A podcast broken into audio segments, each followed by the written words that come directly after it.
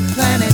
Good news. It's time now for your good news for a good planet. Access Now. For the disabled and those with mobility issues, just trying to live their life in public can be daunting. But now there's an app for that. Access Now is a mobile phone app and web platform that allows people to search for, discover, and rate public places based on how accessible they are for everyone. The idea for this little app that could stemmed from Canadian founder Maayan Ziv. Born with muscular dystrophy, she has spent most of her life in a wheelchair. Throughout her life, she's encountered countless places with accessibility issues, from just getting in the front door to using a washroom. Her company's mission is to share accessibility information around the world by mapping as many places as possible and inviting users to help by crowdsourcing their own experiences.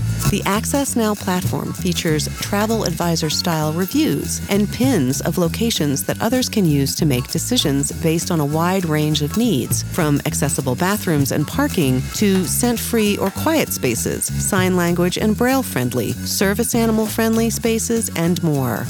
The concept is also helping local businesses and civic leaders think about accessibility differently. There is this assumption that accessibility is geared to people with disabilities specifically, but the population is much larger, Ziv says. When I go to a restaurant, I am not going alone, I'm going with my whole family, so it is a much bigger pool of individuals.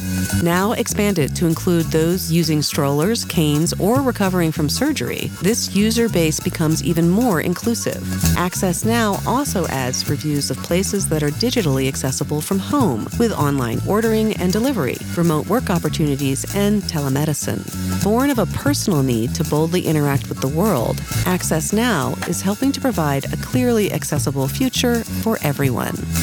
And this is Mandy with your daily dose of delicious news. Good news, good planet.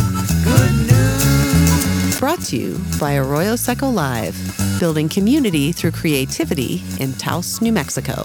Find out more at secolive.org.